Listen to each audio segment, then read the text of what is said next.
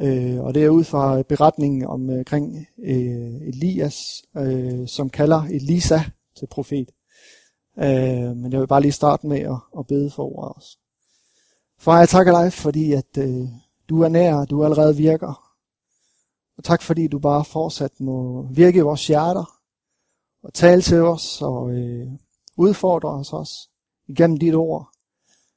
Gud, jeg takker dig, fordi at øh, det du bare ønsker, det er, at vi kommer nær til dig.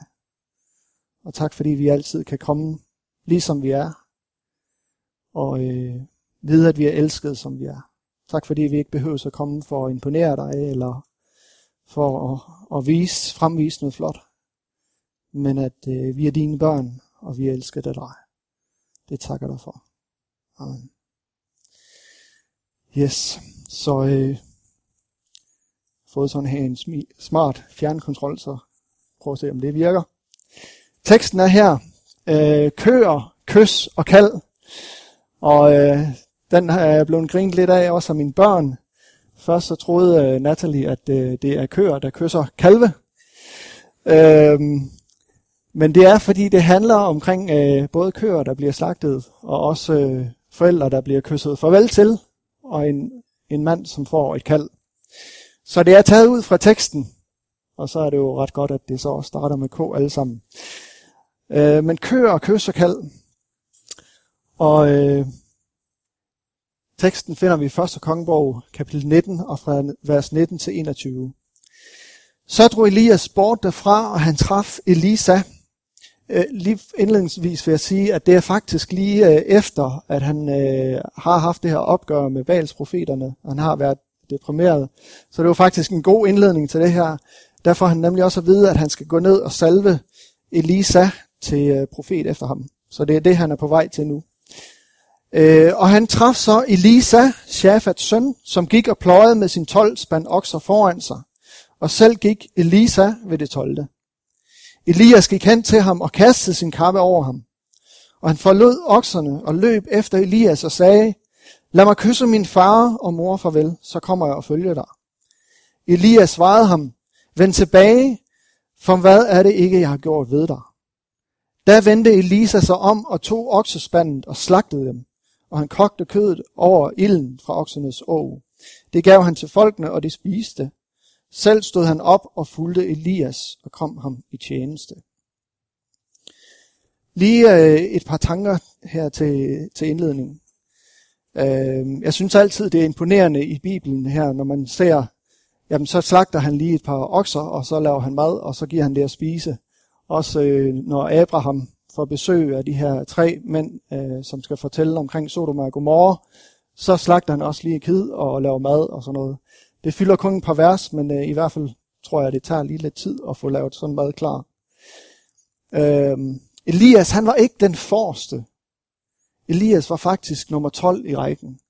Der var 11 mand, som var foran ham. Men alligevel så så Gud den bagerste.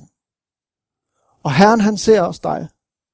Nogle gange så kan vi føle, at vi er den bagerste i rækken. Vi kan enten være bogstaveligt talt den bagerste i søskerækken. Jeg er selv lillebror. Øh, vi kan være bagerst i evner eller gaver. Det kan være forskellige måder, hvor vi oplever, jamen, jeg har ingenting, som kvalificerer mig. Hvorfor skulle Gud kalde mig? Eller hvorfor skulle han overhovedet få øje på mig? Jeg er den bæreste i rækken. Men Gud, han så Elisa også der. Det var ligesom David, selvom han ikke var at finde blandt sine brødre. Så så Samuel stadigvæk, der mangler en. Og David var den, der blev salvet til kongen. Og Herren han ser dig, og han formår os at nå dig og kalder til tjeneste for ham. Hvad var det, som ændrede Elias' kald? Det var det, at Elisa kom og smed sin kappe over ham. Det, som jeg synes, der er så fedt ved den her historie, det er, at Elias får at vide, at han skal salve Elisa til profet. Og normalt gjorde man det ved at komme med en øh, salvekrukke med olie og hælde den over hovedet på den, der blev salvet. Men Elisa, Elias kommer med sin kappe og smider den over den her unge mand. Gud han brød ind i hans hverdag. og kaldte ham til at leve for noget, der var større end for ham selv. Og for at forlade noget, for at opgive noget, så må vi få visionen af noget, der er større. Du må høre kald, du må mærke den her kappe over dine skuldre. Og det er interessant at se, hvordan at den her kappe, den bærer Guds nærvær. Elise så får et møde med Guds nærvær lige der. Det er ligesom Moses, der møder den brændende tornebusk. Oplever Guds nærvær. Det her, det er Elisas møde med Gud, med hans nærvær. At, at Guds nærvær over kappen ser vi også senere i øh, anden kongebog 2 og vers 14. Det er lige efter, at øh, Elias er øh, sted til himmels. Der er kommet de her ildheste og øh, ildvogn og hentede Elias. Og kappen er faldet ned. Og der står der, at han tog kappen, som var faldende Elias, og slog på vandet med den og sagde, hvor er nu Herren Elias' Gud? Da han slog på vandet, delte det sig, og Elisa gik over. Der var sådan et nærvær af Gud i den her kappe. Der var sådan en kraft, fordi at den kappe var blevet båret af Elias, som havde levet tæt med Gud, vandret med Gud. Det var sådan, at da de andre profeter så det her, så sagde de, Elias' ånd er kommet over Elisa. Og kaldet over et menneskes liv bliver altid født i nærværet af Guds ånd.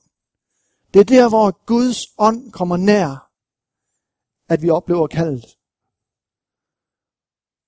Og det her, det er ikke altid afhængigt af, jamen så skal vi altid leve tæt på Gud. Han kan ikke kalde os, hvis vi ikke er nær ved ham. Moses, da han blev kaldet, gik han ud i ørkenen, gik bare passet for, og, og lavede det, han, som han havde gjort i, i mange år efterhånden. Men Guds nærvær kom til ham. Og det er i mødet med Guds nærvær, at vi oplever, at kaldet bliver forløst over vores liv. Og jeg har nu ikke mødt et menneske, som har en stærk vidshed omkring Guds kald, hvor det ikke først er kommet ud af et stærkt møde med Guds nærvær. Gud han møder os igennem sin ånd. Men hvad var det så, der skilte Elias? Elisa ud fra mængden. Jeg, jeg vidste, jeg ville komme til at rode rundt i de her navne. Vi ser nogle træk ved Elisa, som jeg tror er væsentlige. Og samtidig så udvælger Gud ren og skær ud fra sin nåde. Det er ikke på grund af vores kvalifikationer, men det er på trods af vores mangler. Men vi ser nogle ting, som også er i Elisas liv. Noget af det, som, som vi ser, da vi møder ham, det er, at han går her og pløjer. Og netop det også med at pløje, er også et billede øh, i Bibelen omkring bøn og omvendelse. Vi ser det blandt andet i Hoseas, som øh, taler om det her i Hoseas 10 og fra vers 11 af. Efraim var en tæmmekvige, der elskede at tærske. Jeg kom forbi og så den smukke hals. Jeg spændte Efraim for, og Juda skulle pløje, Jakob skulle have. I skal så i retfærdighed, I skal høste i troskab. I skal bryde ny jord. Tiden er inde til at søge Herren, så han kommer og lader retfærdighed regne ned over jer. Så det her med at pløje, det med at arbejde med jorden, det er også et billede igennem Bibelen på bøn, på omvendelse, med at arbejde med sit hjerte. Så jeg tror også på, at Elisa var en sådan mand, som havde et liv med, med Gud, som havde et bønsliv med Gud, som var klar til at, at, at have et hjerte, som var klar til at, at indstille sig på det Gud, han gjorde. Og det kan vi også se på hans reaktion. Han er hurtig til at give gensvar på det kald, som kommer over hans liv. Der er ikke en masse ting, som han lige skal overveje, men da kaldet kommer, så er han klar til at tage afsted. Vi ser det også i, i Jeremias 4.1, at hvis du vender om, Israel, siger Herren, skal du vende om til mig. Hvis du fjerner dine ægle guder fra mig, skal du ikke være hjemløs. Svæver du i sandhed, ret og retfærdighed, så sandt Herren lever, der skal folkene velsigne sig i ham og fryde sig i ham. For det, det siger Herren til judæerne i Jerusalem. I skal bryde ny jord, og ikke så blandt tjørne. Og på samme måde må det også være ind i vores liv.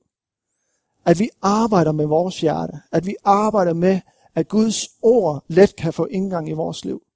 At når han taler, så har vi et blødt hjerte, som er klar til at adlyde ham.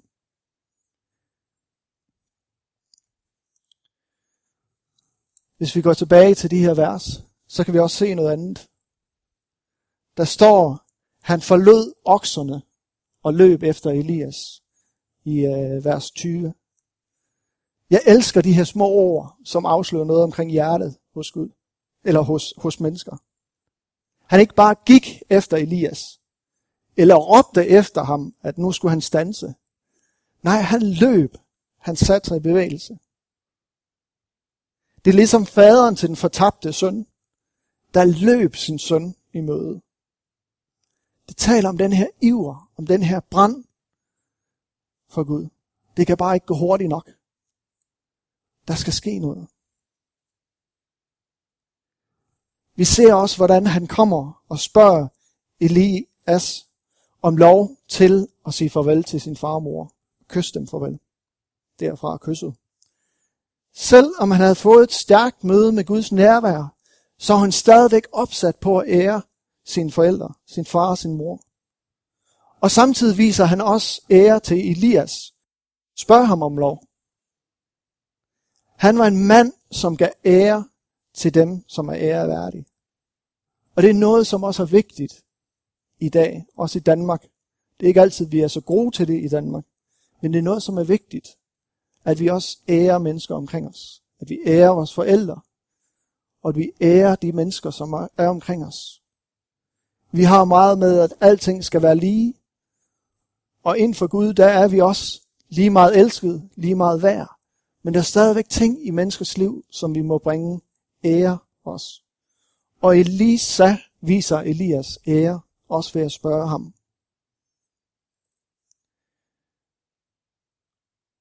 Og så tager han det her valg og bryder med et hver bånd til sit gamle liv. Det er som om, at Elias ligesom siger, jamen øh, vend tilbage, for hvad er det ikke, jeg har gjort ved dig? Han ved prisen, hvad det vil sige at være en profet. Han ved prisen for at følge Gud og leve helt for ham. Og på en eller anden måde siger han, jamen ved du hvad, glem det. Lad bare den der kappe, lad mig tage den tilbage og, og vende tilbage til dine okser. De står der nu. Gå tilbage til dine okser og fortsæt det, fordi du aner ikke, hvilken pris det kommer til at koste dig. Elias havde allerede oplevet forfølgelse. Han havde allerede oplevet mange profeter, som var blevet slået ihjel. Og han vidste, at kaldet fra Gud også indebærer en pris. Men her der ser vi også Elisas valg. Første gang så går han, han forlod okserne. Men da Elias siger til ham, vend tilbage, går han tilbage og slår det ihjel, som han kan vende tilbage til. Han går tilbage, og han slår okserne ihjel, og tager ploven, tager året og brænder det, og laver det som et offer og som et måltid. Så der ikke er nogen vej tilbage.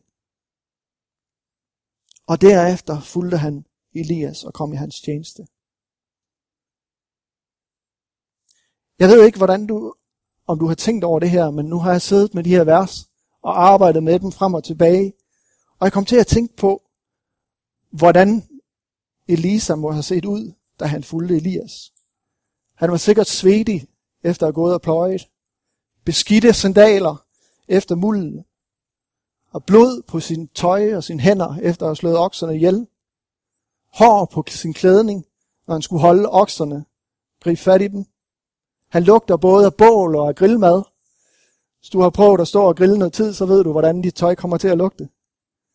Fedtet fra kødet var stadigvæk i mundvinen. En kappe, der hænger løs over skuldrene. Læbestift på sin kind fra sin mors kys og en våd skulder fra sin fars tårer. Men der var et blik, som var fyldt med beslutsomhed. Hans liv var præget af det møde, han havde haft med Gud. Og man kan sige det og sige farvel til det gamle og gå ind i noget nyt. Det er en del af det her kald. Man bliver nødt til at sige farvel til noget, for at gå ind i noget nyt. Man bliver nødt til at give slip på noget, for at få noget nyt i hånden. Og på mange måder, så følger, så er det her med kald og med at følge Jesus, det øh, kan også sammenlignes med det at blive gift. Det er ikke sikkert, at det koster dig lige så meget at blive gift, men øh, det er i hvert fald godt nok at vide nogle af omkostningerne, inden man går ind i det. Min kone og jeg, vi øh, laver også sådan noget ægteskabsundervisning, hvor vi blandt andet også snakker med unge mennesker omkring øh, det at have fælles økonomi, det at få en øh, svigerfamilie, det at finde ud af at takle konflikter og alle de her ting. Fordi det koster noget, men heldigvis så er udbyttet jo også stort. Men Paulus han sammenligner også det her med at følge Jesus med at blive, blive gift. Efeserne 5 og 31 siger det sådan her. Derfor skal en mand forlade sin far og sin mor, binde sig til sin hustru, og de to skal blive et kød. Dette rummer en stor hemmelighed. Jeg sigter til Kristus og kirken. En, øh, en dag, der kørte jeg øh, i bilen, og havde øh, den indstillet på en kristen øh, radiostation, som vi har i Esbjerg, og hvor at øh, de blandt andet nævnte det her vers, derfor skal en mand forlade sin far og sin mor. Og Mathias sad bag i bilen, jeg tror, øh, han har ikke været meget mere end fem år eller seks år. Og så udbryder han, det må man da ikke. Og jeg, jeg siger, hvad? Jamen, man må da ikke forlade sin far og sin mor. øh, og egentlig så var det jo meget godt, det han sagde. Og det vil jeg også vende lidt tilbage til. Hvad vil det sige, det her med netop at forlade sin far og sin mor? Men det her billede med, at ægteskabet begynder, man forlader noget for at gå ind i noget nyt. Igen i romerne står der sådan her, romerne 7 fra vers 2 af. En gift kvinde er ved lov bunden til sin mand, så længe han lever. Men dør hen, han er hun løst fra den lov, der bandt hende til ham. Hun vil altså stå som en ægteskabsbryder, hvis hun bliver en andens, mens hendes mand er live. Men dør han, er hun fri fra loven, så hun ikke er en ægteskabsbryder ved at blive en andens. Sådan er også I, mine brødre og søstre, gjort døde for loven ved Kristi læme, for at I skal tilhøre en anden, ham der er opstået for de døde, og vi bærer frugt fra Gud. Det at blive gift, det vil også sige, at man siger farvel til singellivet, til ungkarle tilværelsen. Og specielt for mænd, så kan det være lidt af en svær omskiftning. Du må forlade den tilværelse, hvor man er en, og så blive et med en anden. Og da Helle og jeg blev gift, der brugt øh, kirken, vi kom i, den her illustration. Fordi det er sådan, at når vi mødes som ægte folk, så er vi to forskellige lys, som brænder hver for sig. Vi har hver vores liv, vi har hver vores interesser, vi har hver vores fokusområder. Og der, hvor at vi bliver gift, der bliver vi dannet til et. Og dengang der tog vi så hver vores lys og tændte et tredje. Nu er vi ikke længere to, men vi er et. Her den 9. september, det er den her uge, der kommer, der er det 15 år siden. Jeg sagde ja til min hustru, så det glæder mig til at fejre det. Men det er det her at gå fra at være to til at blive et. Og ofte så er det en svær omskiftning. Der var specielt et øh, par på bibelskolen, som jeg tænker på. Det her par var et udlandsk par, så øh, derfor tør jeg godt at dele historien. Øh, for I kommer nok ikke til at møde dem, medmindre I rejser meget. Men det kunne lige så godt være et dansk par. Den her mand blev gift med en pæn ung kvinde. Men øh, han ønskede at fortsætte med at leve sin single tilværelse, selvom han var gift. Han blev ved med at mødes med sine venner, ofte, flere aftener om ugen. Han havde sine hobbyer, han havde sine ting. Og der, der sad hustruen derhjemme, alene. Når han så kom hjem, jamen så vil han også gerne have de privilegier, der følger med ægteskabet. Men sådan går det bare ikke. Vi bliver nødt til at opgive vores singleliv for at kunne gå ind i et ægteskab.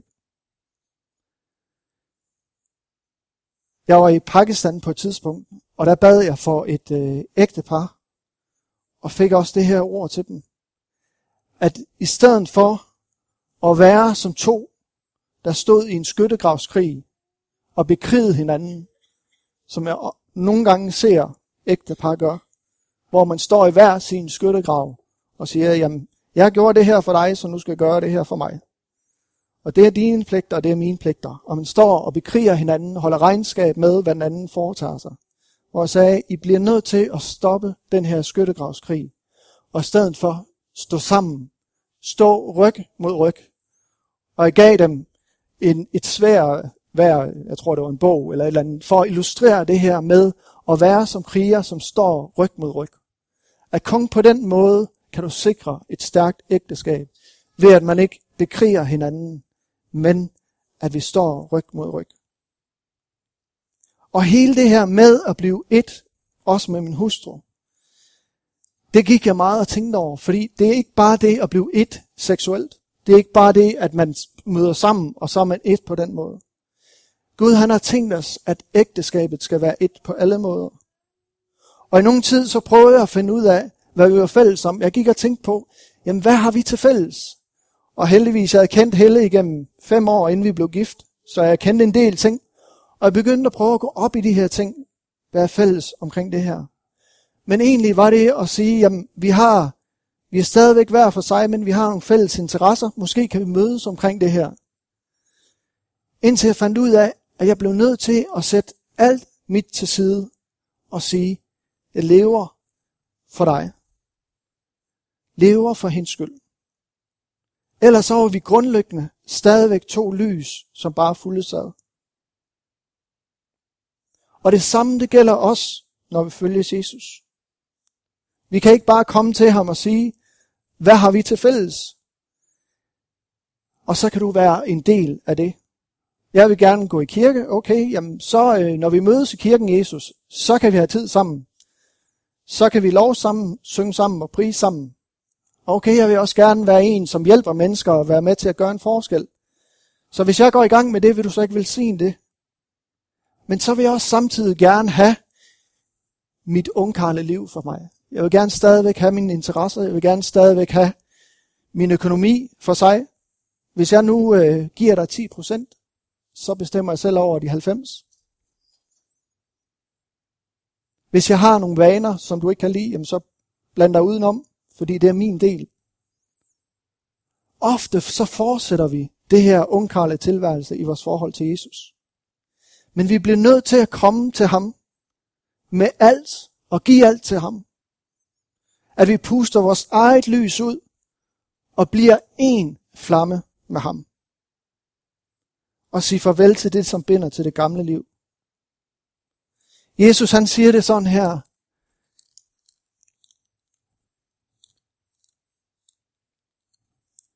Der, i Lukas 14, 25.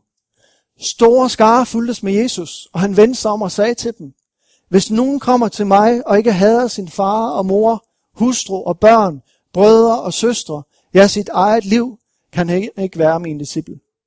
Den, der ikke bærer sit kors og går i mit spor, kan ikke være min disciple.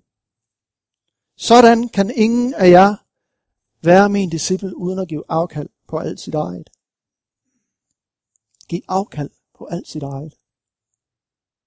Det er noget af en, en udtalelse at komme med.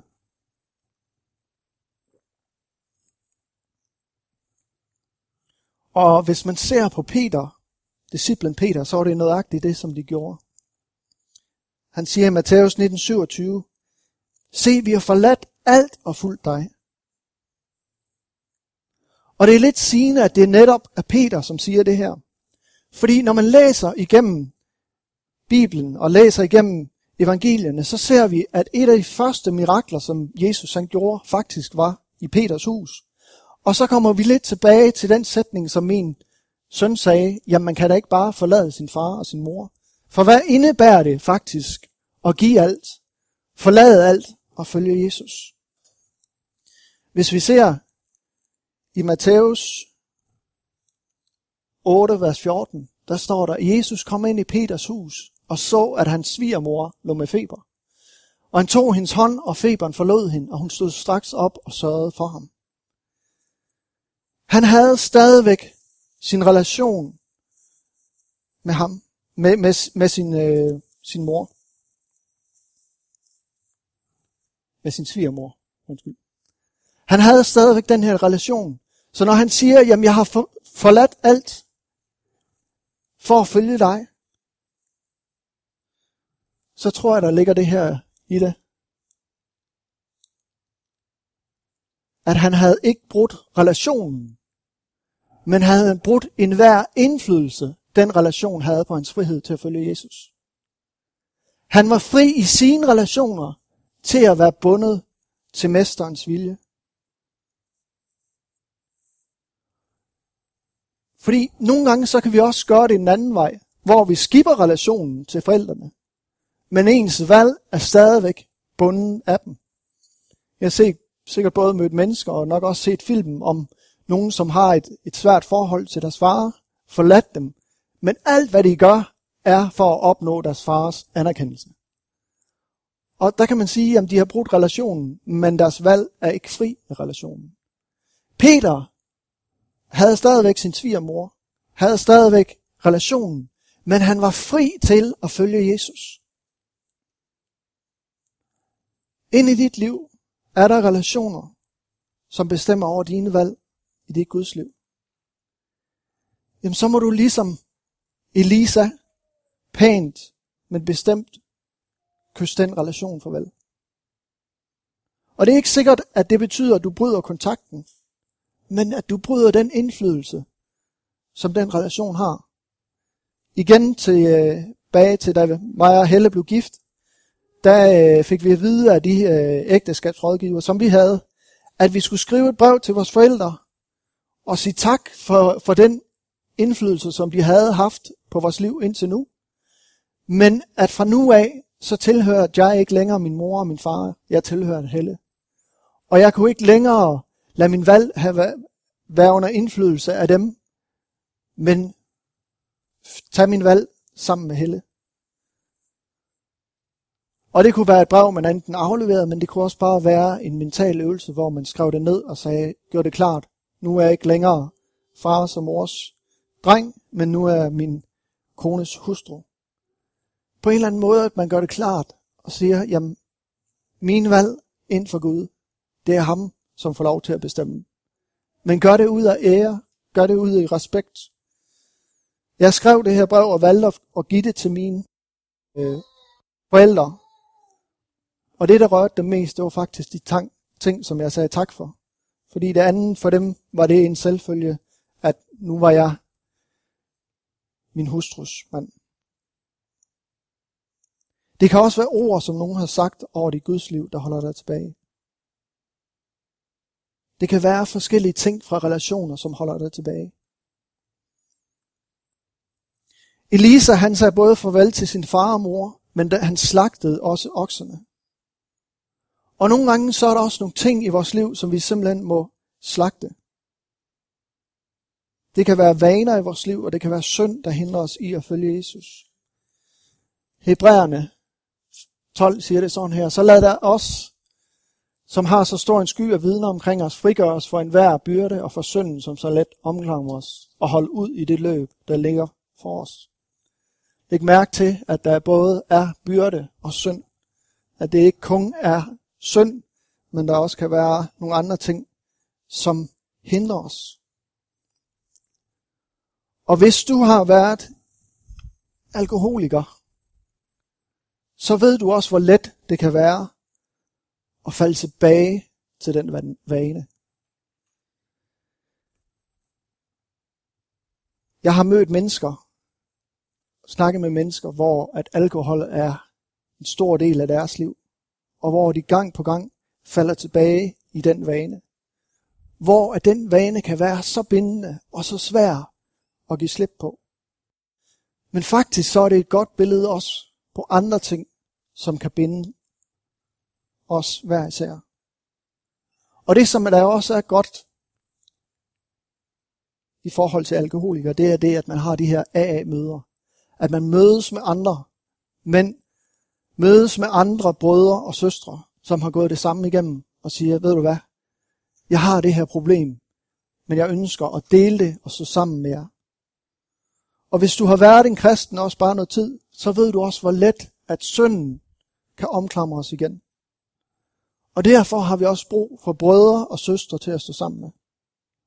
Hvis du ønsker virkelig at være seriøs i din vandring med Jesus, så kan du ikke gå alene. Du må have nogen, som er tæt på og som kender til alt.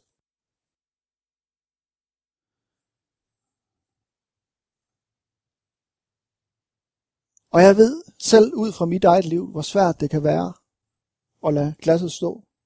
For mig er det ikke alkohol. For mig er det nogle andre ting. Det kan være bagtagelse. Det kan være vrede.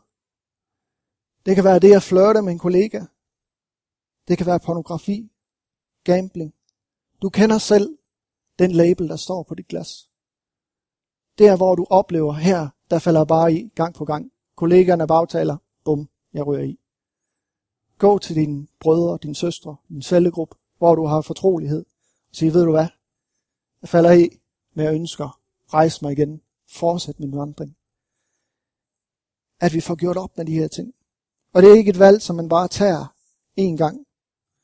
For en Lisa var det konkrete okser og en plov, som han kunne brænde, og så var det væk. Men det her, det er et dagligt valg.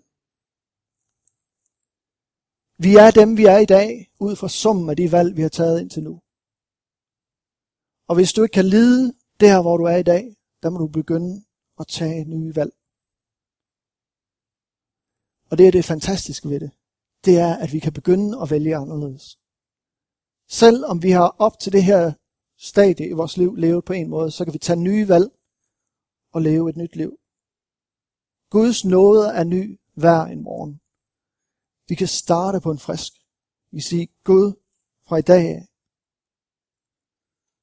Og i den her arbejde med teksten faldt jeg også over et, et øh, citat, der også siger det sådan her, at det tager et helt liv at blive den person, Gud har tiltænkt sig. Men du må starte der, hvor du er nu. For Elisa startede processen lige der, men han var først begyndt i sin lære.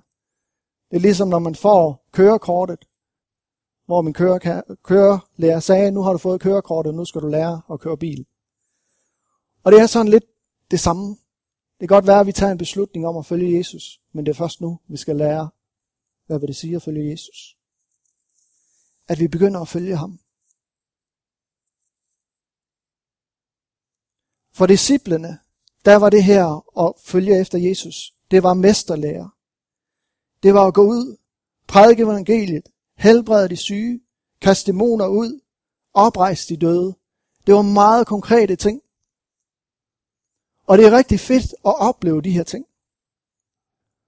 Opleve mennesker blev helbredt. Opleve mennesker blev sat fri. Og jeg tror på, at mange skal gøre de her ting. Også flere end vi ser i dag. Men rent statistisk siges det, at kun 10% af menigheden har tjenester, som udspiller sig i den retning.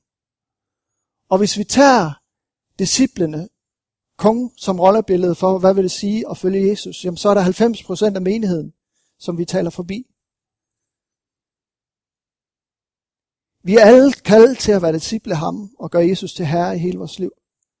Men hvordan ser det ud, hvis du er pædagog i en børnehave? Hvis du sidder ved kommunen, er pedel, er husmor, er pensionist, der er så mange andre måder, hvorpå at vi kan følge Jesus.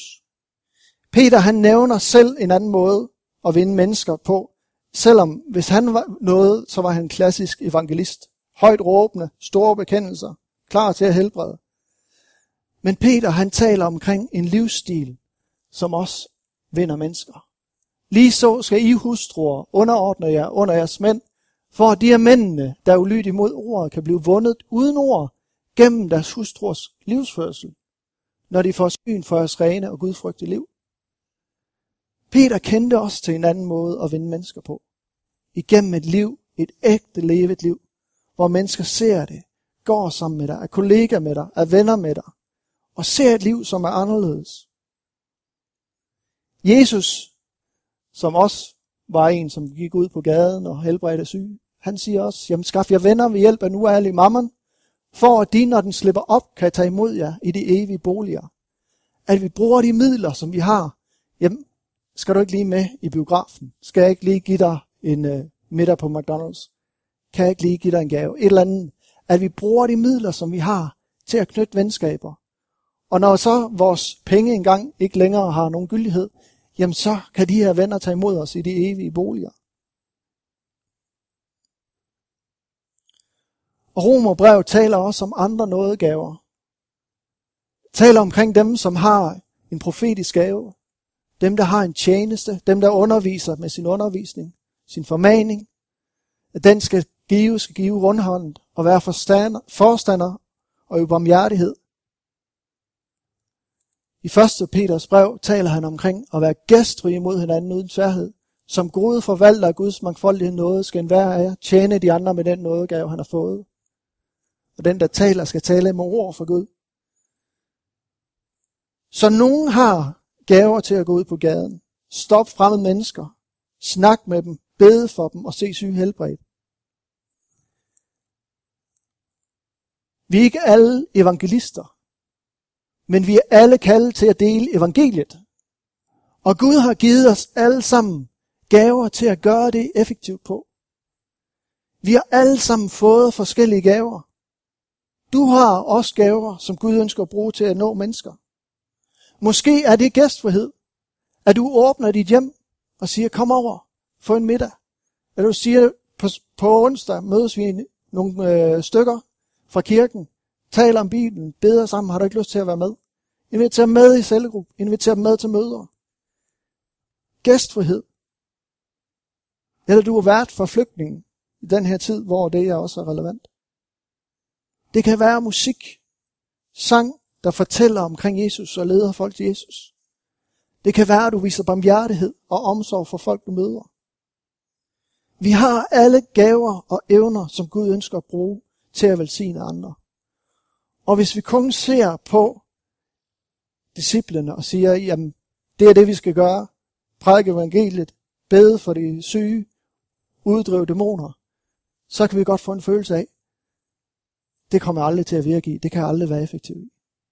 Men hvis vi begynder at få øjnene op for, at Gud har lagt specifikke gaver ned i vores liv, til at nå mennesker og være en velsignelse for mennesker, så breder det forhåbentligvis vores perspektiv ud, så vi kan se, at vi hver især kan gøre en forskel.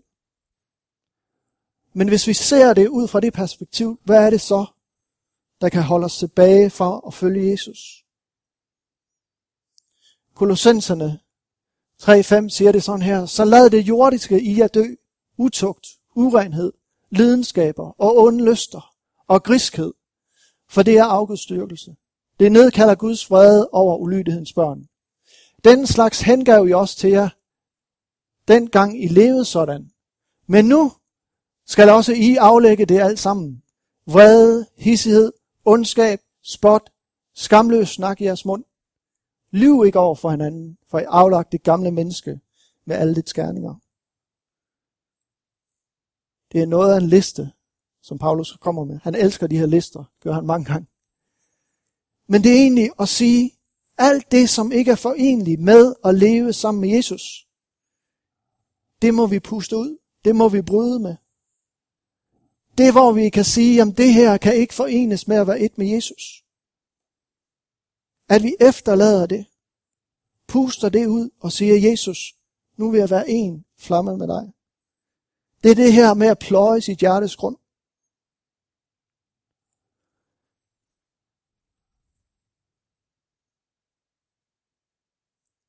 Og jeg har mødt mange mennesker, som fejler den her form for efterfølgelse af Jesus. Fordi de ikke gør sig fri af det, der binder dem her. Og hvis den her del ikke er på plads, jamen hvad gavner det så at kaste dæmoner ud og helbrede de syge? Hvis ikke vi gør, hvad Jesus siger, og lad ham være herre i vores hjerte. Jesus han siger selv, mange vil den dag sige til mig, Herre, herre, har vi ikke profiteret i dit navn? Har vi ikke uddrevet dæmoner i dit navn? Har vi ikke gjort mange mægtige gerninger i dit navn? Og der vil jeg sige til dem, som det er, jeg har aldrig kendt jer. Bort fra mig, i som begår lovbrud. I som lever efter de her ting.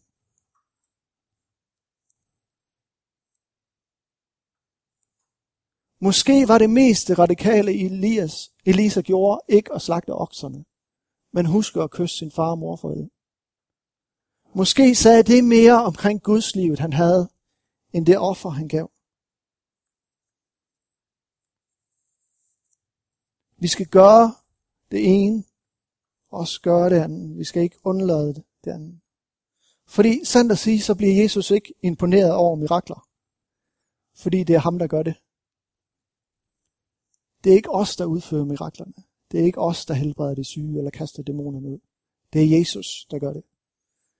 Der, hvor Jesus han bliver imponeret, det er enken, som giver to mønter.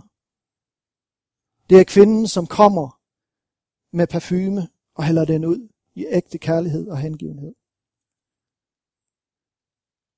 Og nogle gange så kan vi opleve at blive sat til vægs af kristne, som kan fremvise et liv med bøn for syge og gå på gaden og fase og leve ret meget radikalt ud af til. Og alt det er også godt. Men hvis vi glemmer at bringe ære til dem, som skal æres. Hvis vi gør det ud af oprør og bedre Jeg har mødt mange unge evangelister, også i mit arbejde, også som leder og øh, som præst, som siger, at vi skal bare i gang. Vi skal opleve noget i kirken, vi skal gøre noget. Men hvor at de ikke ser den ældre dame, som inviterer sin nabo ind på kaffe. Kvinden, som sidder i kommunen, snakker med sine kollegaer, beder for dem. Der er så mange andre måder at nå mennesker på, at vi ikke må glemme, at vi er forskellige, og har forskellige gaver, har forskellige nådegaver. Og vi skal fortælle Jesus, omkring Jesus. Men jeg tror også, at de her ord har mere vægt, hvis det andet er på plads. Hvis vi virkelig lever et ægtigt liv som ham. Og rent statistisk, mange mennesker oplever at blive ledt til Jesus igennem mandskabet. Og jeg er alt for os at gå på gaden, og har også oplevet og lede mennesker til Jesus også der. Mennesker, som er kommet i vores kirke. Unge mennesker, som lige pludselig har mødt kristne, som de ikke har mødt før. Fordi hvis vi skal fiske, så skal vi også ud der, hvor fisken er. Men vi må bare have den her bredde med.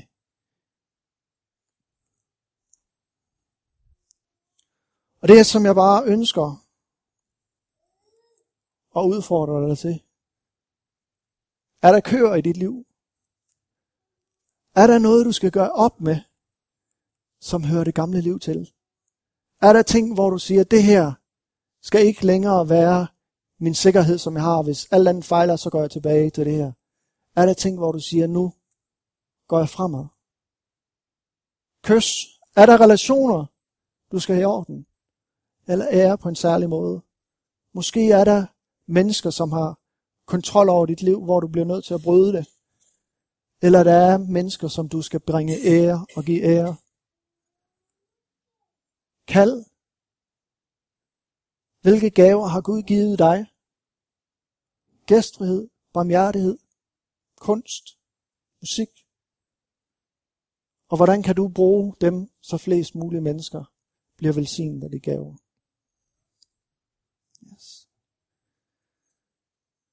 Far, jeg takker dig, fordi at du har skabt hver enkelt af os unikt.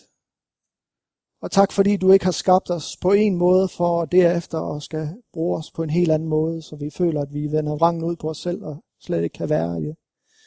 Men far, jeg takker dig, fordi du har givet os gaver, du har givet os evner, du har givet os talenter til at lede mennesker omkring os til dig. Og tak fordi du må give os kreativitet, give os idéer til, hvordan at vores liv kan blive til en velsignelse for mennesker omkring os. Og at vi kan få lov til at lede mennesker til dig. Igennem vores hjem, igennem vores kreativitet, igennem de gaver, som du har lagt i vores liv. Og Jesus, jeg beder om, at du må velsigne os. Og også hjælpe os til at få gjort op med de ting, som skal gøres op med. Og få stillet det glas igen, som måske er begyndt at fylde for meget i vores liv. Jesus, at du øh, leder os ind i en ægte vandring med dig. Det takker jeg dig for. Amen.